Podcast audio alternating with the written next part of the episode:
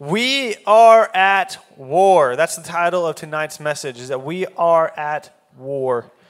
Just in case you didn't get a news notification, no, I'm just kidding. Uh, we'll come back to that later. But first, let's talk about nature. How many of you guys like nature? Nature is so cool. N- nature is dope. We'll get to that. Uh, uh, outside, like when you're outside, you can get closer to God than you can almost anywhere else. I don't know about you, but if I'm in nature, I feel closer to God than I do even in here sometimes. You guys aren't surprised by that? Wow. Okay, no mind. But it's true. Like outside, you can feel closer to God than anywhere else. Like nature is cool, but nature can also be wild. There's a difference between going into nature and going into the wilderness, right? You guys, you guys kind of see it. Like when I think of nature, I think of a park. I think of like clearly marked trails, like a park bench, maybe. I think of you know, like flowers and sunsets, that kind of stuff when I think of nature. But when I think of wilderness, wilderness can be dangerous. A wilderness can be scary. Um, what? The wilderness is cool. And I got a couple like uh, of wilderness stories.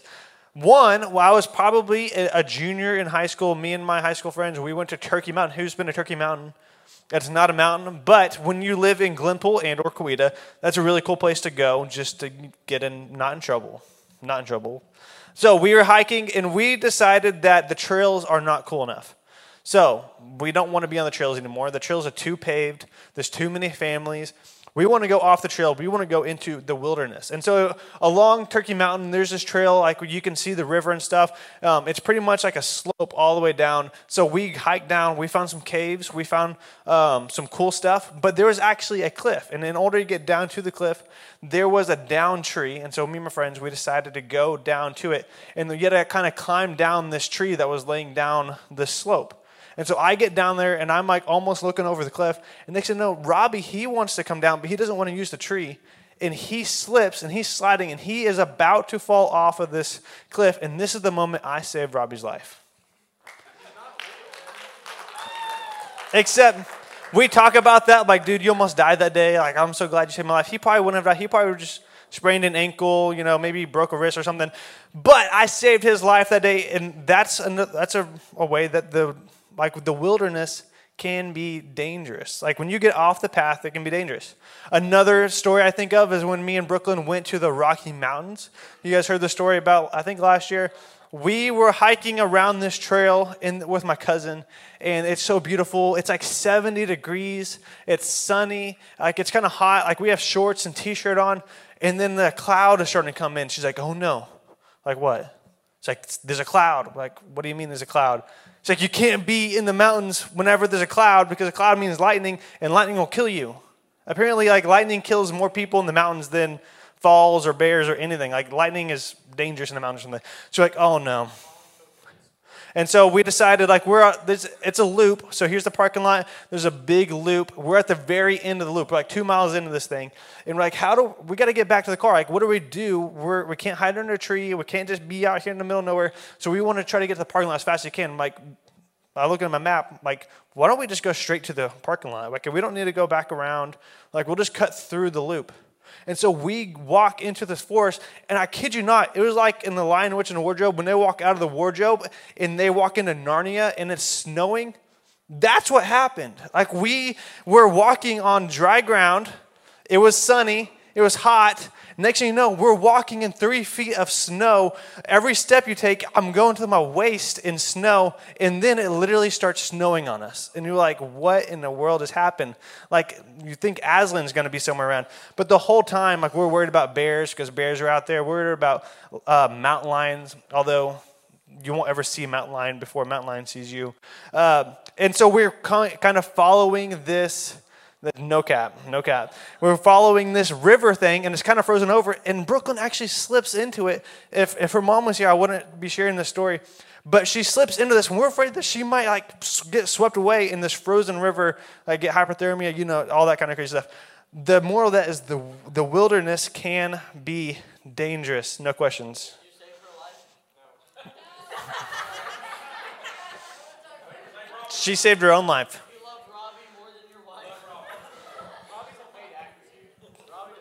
No, no, no, no. I'll have to show this to Robbie later. In our spiritual life, in our spiritual life, we, God will lead us into the wilderness uh, sometimes.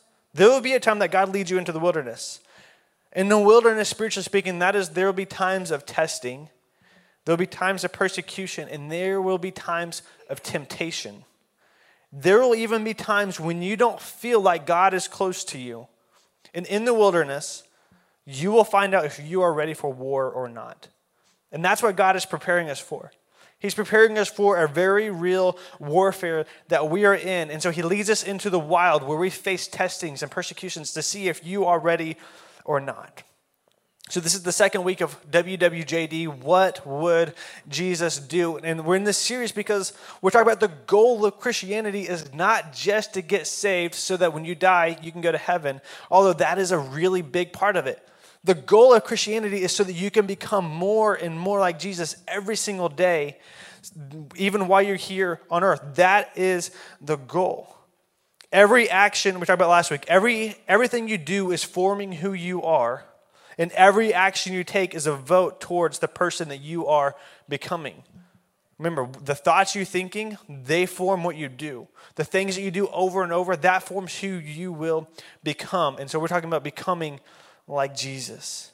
So if you're reading the Bible with us in our gospel reading plan, we actually read this story we're going to talk about today, last weekend. Uh, this is a story that happened right after Jesus got baptized. Last week we talked about how Jesus got baptized. He came up out of the the water, a, a, a, dove came down and landed on him. The heavens tore open. God speaks to Jesus and says, You are my son. With you I'm well pleased. This story happens right after that. Matthew chapter 4, verse 1 through 11 says, Then Jesus was led by the Spirit into the wilderness to be tempted by the devil. And after he had fasted 40 days, that means he went 40 days without food and 40 nights, he was hungry. Had to be hungry too. Then the tempter approached him and he said, If you are the Son of God, tell these stones to become bread. He answered, It is written, Man must not live on bread alone, but on every word that comes from the mouth of God. Then the devil took him to the holy city, had him stand on the pinnacle of the temple, and he said to him, If you are the Son of God, throw yourself down, for it is written, He will give His angels orders concerning you, and they will support you with their hands, so that you will not strike your foot against a stone. Jesus told him, It is also written, Do not test the Lord your God. Again, the devil took him to a very high mountain and showed him all the kingdoms of the world with their splendor. And he said to them, I will give you all these things if you fall down and worship me. Then Jesus told him, Go away from me, Satan, for it is written, Worship the Lord your God and serve him only. then the devil left him, and his angels came and began to serve him. So we are at war. Have you ever noticed? That tension inside of you before? That war that's happening inside of you? Like, there's that part of you who wants to do good, and then there's the other part of you that, that just wants to satisfy that, that need or that craving. Or have you ever wondered, like, why am I always so stressed out? Why is my mind always worried on something? Or have you ever wondered, like, why can't I beat this certain temptation or this behavior? Why do I keep going back to this thing over and over again when I know it's bad? Why can't I overcome it? Or, you ever, or have you wondered why there seems to be a constant stream of bad news every time you open up your phone? Like there's always some kind of new earthquake, there's a war, there's innocent people being killed, there's wildfires. Or have you ever wondered, like, why do I even care about these things? Why does all these things, why does everything seem so heavy? Why am I worried about all these things? Have you ever wondered these things? My next question would be Have you considered that your soul is at war with another world? Your soul is at war with another world. There's a very real war going on inside of you, but not just inside of you, happening in a spiritual realm that we cannot see. There's a war going on. My first point tonight is that the devil is real, and his goal is to kill your spiritual life. Believe it or not, the, the Bible actually talks a lot about the devil. Uh, it talks, uh, here's Jesus talking about the devil. In, in John chapter 8, Jesus is talking about him, and he says, He was a murderer from the beginning, not holding to the truth, for there is no truth in him. When he lies, he speaks his native language, for he is a liar and the father of lies. Man, when's the last time you lied? What kind of category does that put you in? First Peter, he says, Be alert and sober and of sober mind. Your enemy, the devil, prowls around like a roaring lion, looking for someone to devour. Resist him. And then a long, long time ago, there's ancient Christians, they wrote they, they, they, were, they knew a lot about demonology and the, the devil and that kind of stuff. And they actually wrote a really good book on demonology and how to combat demons. And I think, I don't know what the title of it was, but I think it was How to Fight Demons or something like that. And in that, they talked about like how demons actually attack us, like how the devil actually attacks us. And they said the fight against demonic temptation is a fight against what they called logismoi, which is a Greek word uh, if we can put it up there, because Greek is cool. Logismoi, uh, it refers to your thoughts, your thought patterns, your internal narratives, or your internal belief structures. It talks about the content of your thought lives. Like the devil, he, he attacks us by the way that we think. He implants whispers, he implants lies and deceptions. And, and the, the thoughts that it's talking about, that word, it actually talks about like the way you view the world. Like the way that you wake up and you view and you structure the world. Like this is how the world works and this is how I'm going to do things. That's what that word is talking about. But for ancient Christian writers, these thoughts, they weren't just thoughts, they were thoughts with evil intentions behind it. And so for Jesus, we know that Jesus like he just faced this temptation with the devil. So for Jesus, the devil is not a fictional villain from a Harry Potter novel or, or something like that. He's not just an evil villain, but he is a very real and sneaky source of evil, and he is the most influential creature on earth. So Jesus, he recognizes the devil as real, as sneaky, as evil, and as influential. And so we just talked about the first thing that the devil is real and his goal is to kill your spiritual life. The second point is the devil attacks by lies or deception. The biggest thing that the devil does, like the the the most what's the word I'm trying to say? The the biggest lie the devil has ever made is to make the world believe that he doesn't exist. A lot of people, you ask them, like, Satan, that's just an, like a, an idea. Like, that's just some, an excuse for evil that happens. That's the best thing the devil ever did for himself is to make other people believe that he doesn't even exist.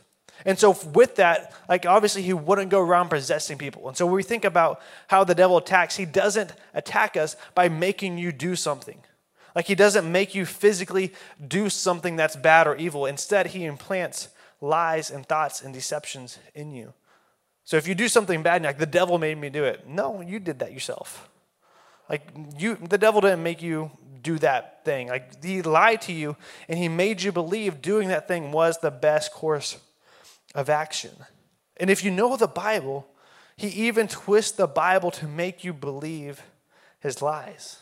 That's what he did to Jesus. He even quoted scripture to Jesus. And so in this passage, how did Jesus, because this is a sermon about how to become like Jesus, how did Jesus combat the devil? Like, how did that interaction happen?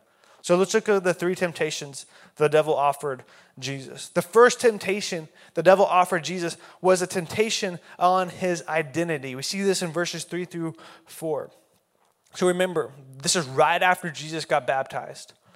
And he found Jesus, we understand that Jesus found his identity in God and who God said he was. Because God looked down from heaven and he says, You are my son, and with you I am well pleased. And then he fasts for 40 days. And then this happens. First of all, like whenever you fast, you think that something spiritual is about to happen, right? Like I just fasted for seven days or whatever. You think that God is going to open up the heavens and give you like a book of Revelation or something. And, and, think about Jesus. He just fasted for 40 days. He is probably hungry. He's probably like, okay, God, I'm ready to go back to the city. I'm ready for this to be done. Think about how over it Jesus is. And then the devil comes. Like, seriously, like, did you of wait five more days or something? Like, that's what I'd be thinking. But Satan, he starts off and he says, if you are the Son of God, he's attacking his identity. Like Jesus just found his identity in who God said he was. And Satan, he says, if you are the Son of God, which is an attack on his identity. And he says, if you are who you think you are, then how about you do what you came here to do? Go against your Father's will. And so the devil's temptation there is very subtle. He says, if you're the Son of God, turn these stones into bread. But that would have been a, uh, going against why Jesus was fasting in the first place. Because obviously, Jesus was powerful enough to turn stones into a loaf of bread. But that wasn't the reason that God had him out there.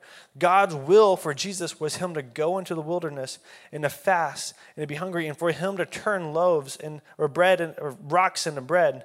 That would be going against God's will for him. And so Jesus he quotes Deuteronomy and he affirms that man does not live by bread alone, but on God's word.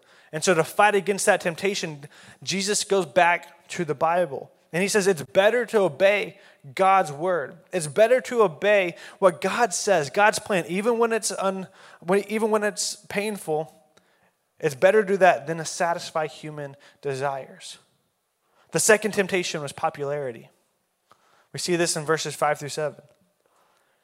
The Jews in the temple they believed that whenever the Messiah or the Savior, whenever he would actually come, and we believe Jesus is that, but they believed that when the Messiah would come, that he would appear in the sky and then he would just automatically appear in the temple. And so Satan, he was saying, this is what people are expecting of you. So why don't you uh, go ahead and, and affirm what everyone is expecting of you? They expect the, the Messiah to come. And so he brings them up to the top of the temple.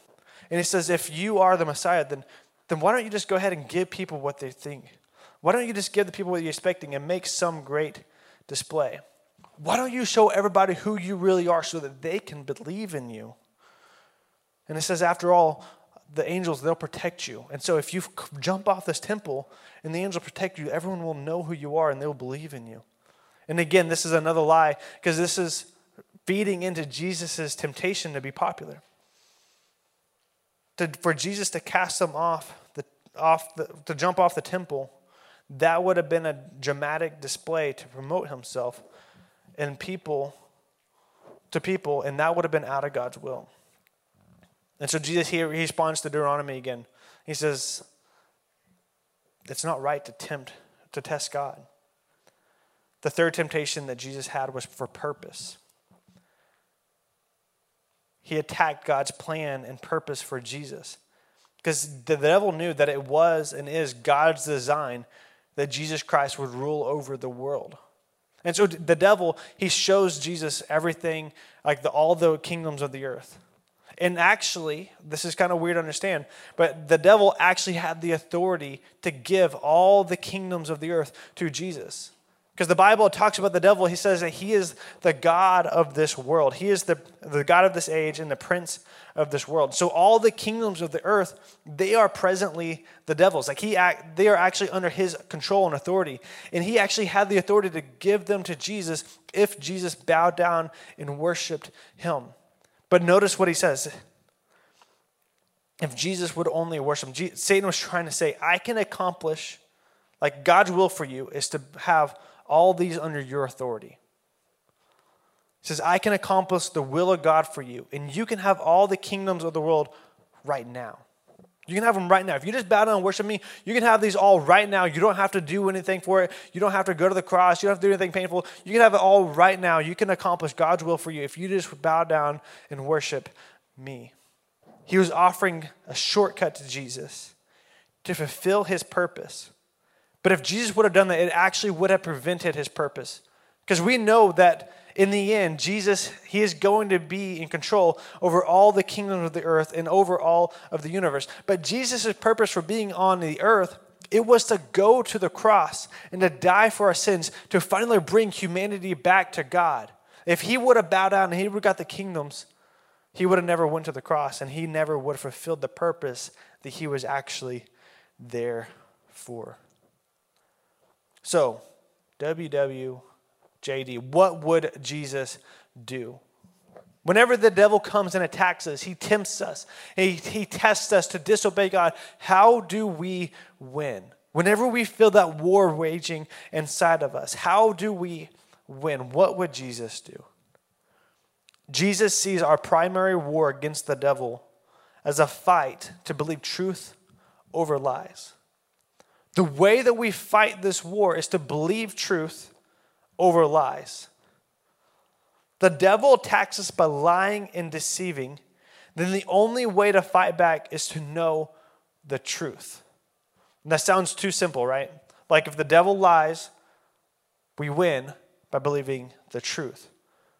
But what is the truth? How do we know the truth? How do we believe the truth? Because that's what Jesus did. Like every time the devil came at him with temptation, Jesus hit him back with the truth. Knowing truth over lies is what sets us free. And so, whenever we talk about truth, that's a loaded word because I'm not talking about my truth and I'm not talking about your truth. I'm talking about the truth. We have to believe the truth over lies in order to win. So, what is truth? The definition of truth is reality. Like when you think of truth, it's reality. It's what is real. It's what is certain. Like the air that we're breathing, that's reality. So if I tell you there's air in here, that's truth. The chair that you're sitting on, that is reality. That's not my truth. That's not your truth. That's just the truth. The chair is there. That's reality. This is how Jesus defines it.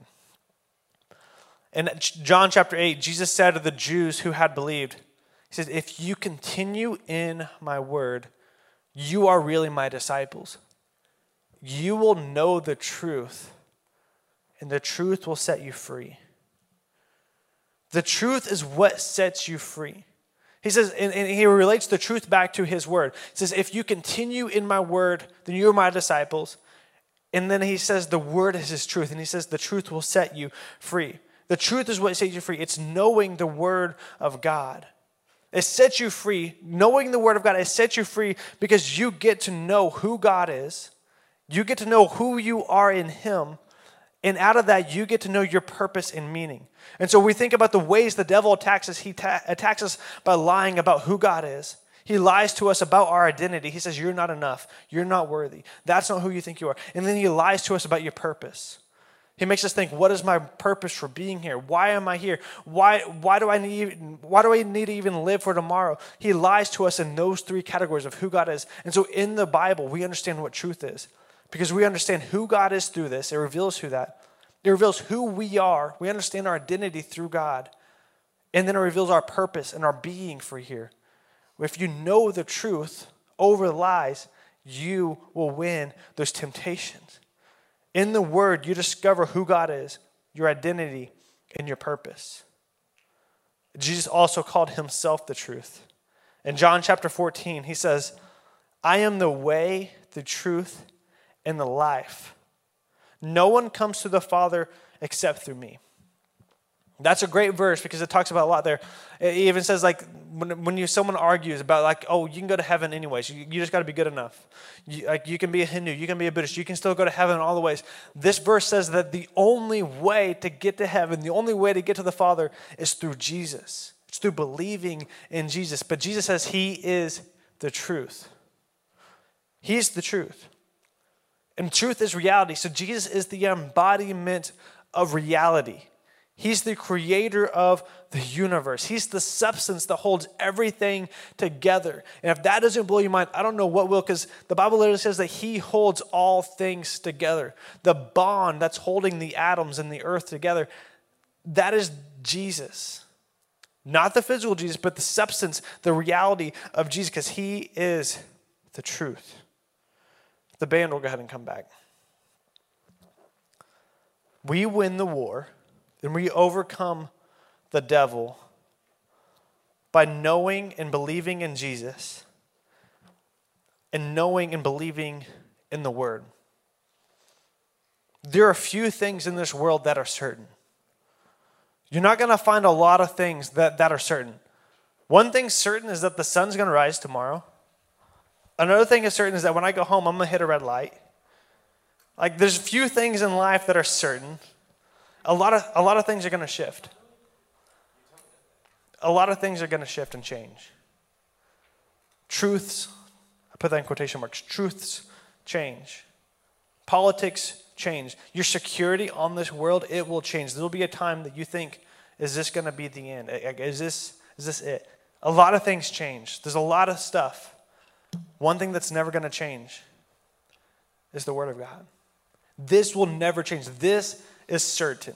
This is a foundation that you can build your life on. This is a foundation that when all else is falling apart, you can rely on the truths that are in this.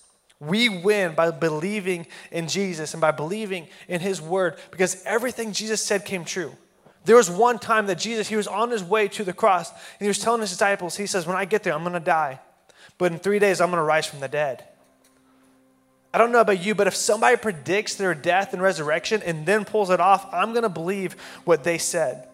So he said he was going to die.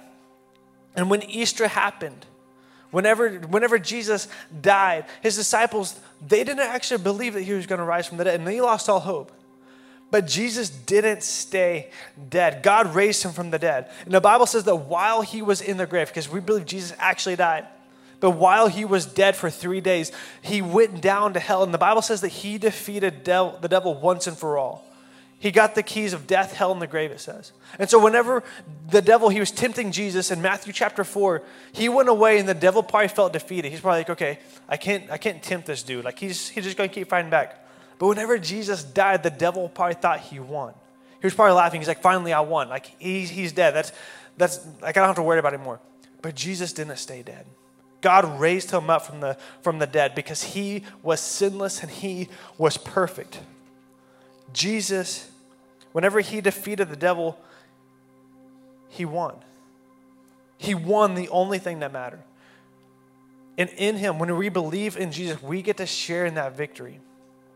We finally get to be free because Jesus died on the cross not just to prove a point, He died on the cross for you and for me. He was innocent and he was sinless, but he died carrying our sin. Your sin, my sin. He died carrying that. That sin, he says he nailed it to the cross. That guilt and shame that we carry around because of the bad things that we've done, he nailed that to the cross. He died carrying that for us so that we could finally be free from the effects of the devil once and for all. Don't, don't, don't get me wrong. The devil is still out there. He still wants to tempt you, he still wants to destroy your soul. But in Jesus, we are free from his effects. When you believe in Jesus, there is freedom. He says the truth sets you free. When we believe in Jesus, we don't have to get bogged down in temptations anymore. When we actually believe the truth, we don't have to get bogged down in this temptation to keep going back and keep going back. Why do I keep going back to that? You can be set free you can be free. We don't have to be a slave to anxiety anymore. Always worrying about what's next. Always worrying about, am I good enough? Always worried about, am I ever going to meet those expectations? Is, is somebody going to like me? Am I ever going to get everything together? How is everything going to work out? We can be free from that anxiety, and God can give us His peace. We can be free from depression. We don't have to be a slave to any of that anymore. As a believer of Jesus, as a believer in the truth, you are free. With every head bowed and every eye closed. If you have never said yes to Jesus before, and you want that to be true for you, you want to be free, you want to put your hope and your trust in Him, you want your sins to be forgiven, you want that shame and that guilt to melt away. It's not too good to be true. It's true, and God's offering that to you tonight. And the Bible says that if you believe in Jesus, and you confess Him in your heart, that you will be saved. If you want that to be true for you, I want you to raise your hand so we can pray with you tonight.